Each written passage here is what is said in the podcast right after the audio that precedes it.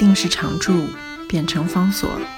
这里是方所文化 FM，在阅读方式不断创新的时代，谈共读，是因为我们相信，当我们在阅读时，也同时在被阅读。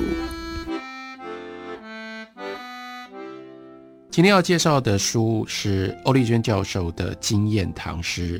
欧丽娟教授这本书原来源自于台大中文系的公开课程，把它经过文字化之后整理出版。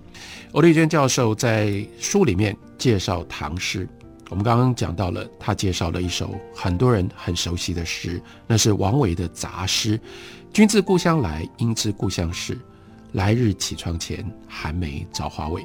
但是这就是欧丽娟教授他阅读唐诗的特殊之处，他不放过任何一个细节。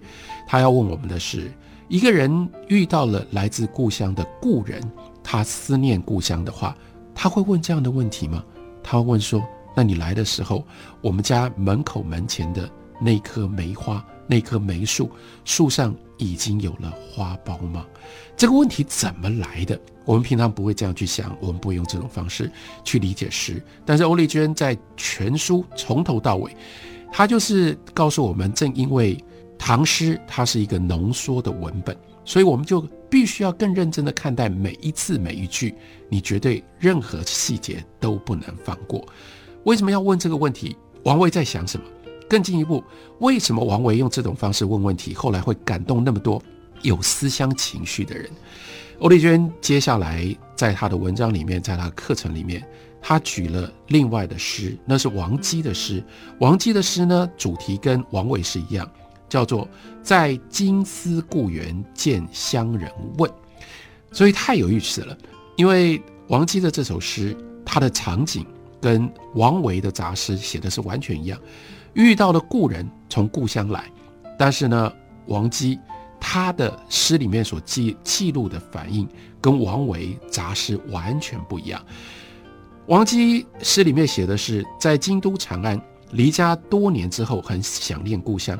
有一天遇到了故乡来的亲戚邻居，心情非常激动，紧紧握着对方的手，然后破题共衔杯。又哭又笑，好高兴遇到一个故乡来的人，泼洒出来的欢喜当中蕴含了忍耐多年的苦涩，一瞬间都交织在一起。于是笑中又带泪，接着就忍不住连珠炮一样问了许多故乡事，从亲友长幼，乃至庭园中的石头、水渠、花果、树木，无事不问。一连抛出了十四个问题，显现出对故乡的满满挂念，以及久别之后渴望问讯的急切心情。所以最有趣的地方是，王姬的这首诗，其实才更符合我们用理性的方式想象，什么叫做一个人思乡的时候遇到故人，你会觉得你好想要借由这个故人之口，能够了解家乡的所有的这些事情，所有这些细节。他问的问法，跟王维的杂诗形成了强烈的对比。所以换句话说，如果真正经历过故乡、经历过思乡的人，理性上应该要像王姬这样啊，一连问问十四个问题，然后希望每一个问题都能够答案。但是为什么我们读王姬的这首诗，我们所得到的感动反而不如王维那么样短短的二十个字的五言绝句呢？这个要继续探索下去，继续探索下去。欧丽娟教授了不起的地方，就是他接下来他岔开来，他去引用另外一首大家也都非常熟悉的词，那是辛弃疾的《丑奴儿》。他把这这两首诗词对应对照在一起，然后用这种方法要来破解人生最深刻的感情的密码。辛弃疾的《丑奴儿》是这样：少年不识愁滋味。爱上层楼，爱上层楼，为赋新词强说愁。而今识尽愁滋味，欲说还休，欲说还休，却道天凉好个秋。这阙词上下片最大最大的特色就在它的对照，对照就是年少跟中年。年少最大的特色是不是愁滋味？你的人生没有经历过这么多的挫折，没有经历过这么多的痛苦。到了中年之后，所有这些东西你经历过了，这样的对应对照显现在你如何表达上。在你不是愁滋味的时候，你会为赋新词强说愁，意味着你很敢表达你的忧郁、你的痛苦。那为什么欧丽娟欧教授他又要问了？那为什么等到你到了中年，你有了那么多的人生的体验，你真正有愁，你真正有痛苦，而且你看尽了一切？什么叫做世尽？世尽愁滋味这两个字，我们如何理解？我们为什么会到试尽愁滋味之后，我们就欲说还休，欲说还休？你说不出来了，最后你只能够却到天凉好个秋。在解释这首词的时候，欧丽娟教授动用了非常非常多的文学的资源，一步一步就是要告诉我们，为什么试尽愁滋味？什么叫做试尽愁滋味？愁滋味不只是你了解了人生的痛苦。而且更进一步的你了解，人生最深刻的痛苦是说不出来的，说不出来有一层又一层的道理。一种道理是你所拥有的语言跟文字不足以真正那么样贴切的表达你最深刻的愁跟痛苦。那个愁跟痛苦都是个人的，可是文字跟语言是公共的。一旦你用公共的。语言跟文字说出来之后，它就不再是你个人的，所以你怎么说都说不到最深刻、最贴切的那个愁跟痛苦。还有第二层的原因是，真的有人要听吗？为什么欲说还休，欲说还休？你想说，但是你怎么样也找不到对的对象可以来表达，可以愿意来聆听你要说的。所以欧教授他又帮我们整理了好几种不一样的人。但是这些不一样的人，最后作为听者，他们共同的一个特色就是，他们不可能听得进人的真正的愁跟痛苦。所以你为什么不能说了？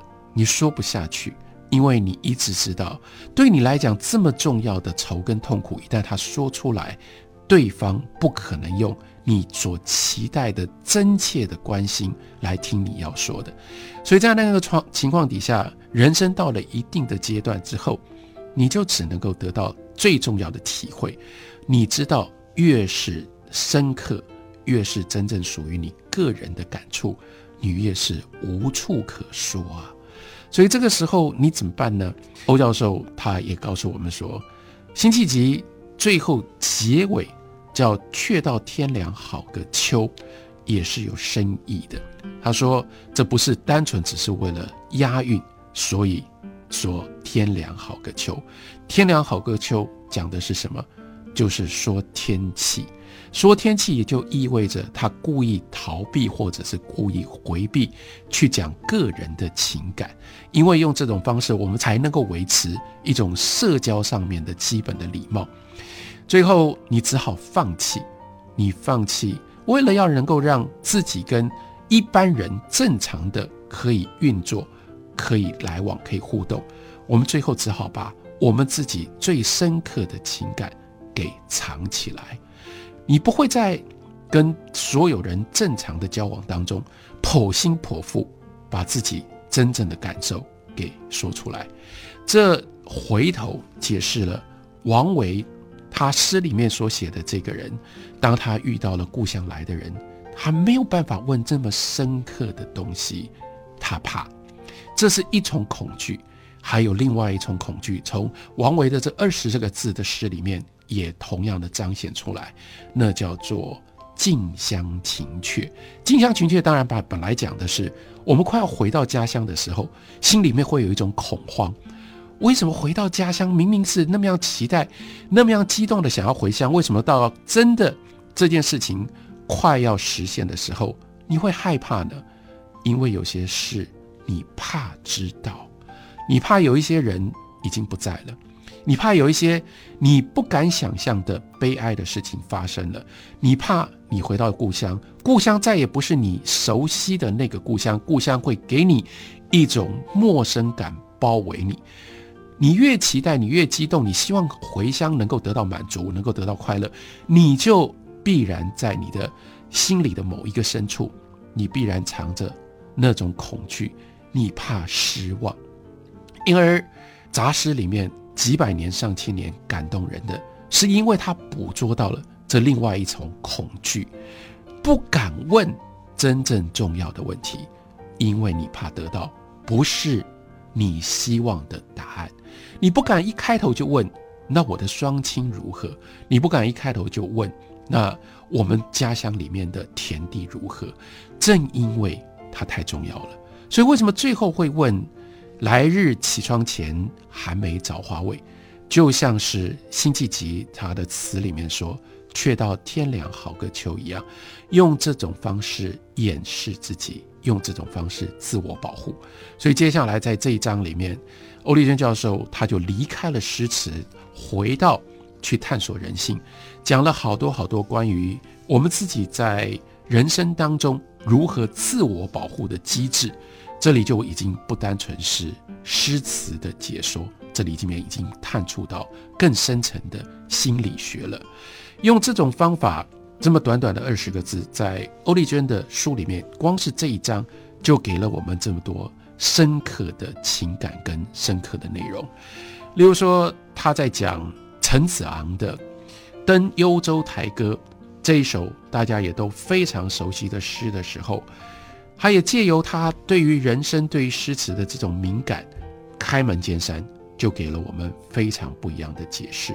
他说：“《登幽州台歌》这首诗有非常渺小，但实质上在本质上的重大的差异，那就是他打开了一种宇宙视野，也就是时间上的古往今来，这是宙的意义；跟空间上的上下四方是宇的意义。请看，前不见古人，后不见来者。”不就是时间上往前无穷尽的追溯，跟往后无穷尽的推演？我们当然望不到这个世界的开端，也不知道这个世界最终的那一刻会在什么时候发生。那完全超越了人的能力。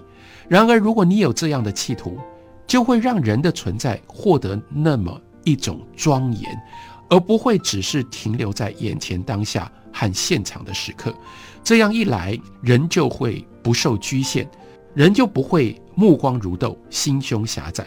陈子昂在这个诗里面正是拉开这样的视野。不止如此，接下来陈子昂说：“念天地之悠悠，这也是一种无限，是空间上的四上下四方。他愿意穷极自己的视野，到远方的地平线，纵观整个天地宇宙。即便在这样的一个无限的时空之下，他感觉到自我的一种孤立。”然而，这种孤立绝对不是渺小和悲哀。即便独怅然而涕下，他毕竟也流泪。可是这里所流的眼泪，整体的形象和意义跟李商隐是非常不一样的。李商隐的眼泪是绵绵不断、哀转凄恻的，但是。陈子昂他的眼泪所呈现出来的形象，是有着无限时空的宽广超然与屹立不摇，不是无力的渺小的被架空的那种无奈的唏嘘。相反的，他展示了一个巨大的凛然的形象。个人要来对抗苍苍茫茫无尽时空的荒凉，这种气魄是英雄式的，绝不是那种小儿女共沾巾式的。这一段话，让我们对于陈子昂。是谁？他所面对的时代，以及这首我们原来误以为我们很熟悉的一首诗，重新认知、重新理解，同时重新开发出我们自己心底原来不曾有过的那样的一种个人要来对抗苍苍茫茫无尽时空的荒凉的那种壮志跟态度。这本书的的确确借由唐诗说了许多让我们惊艳的。人生道理，特别介绍给大家。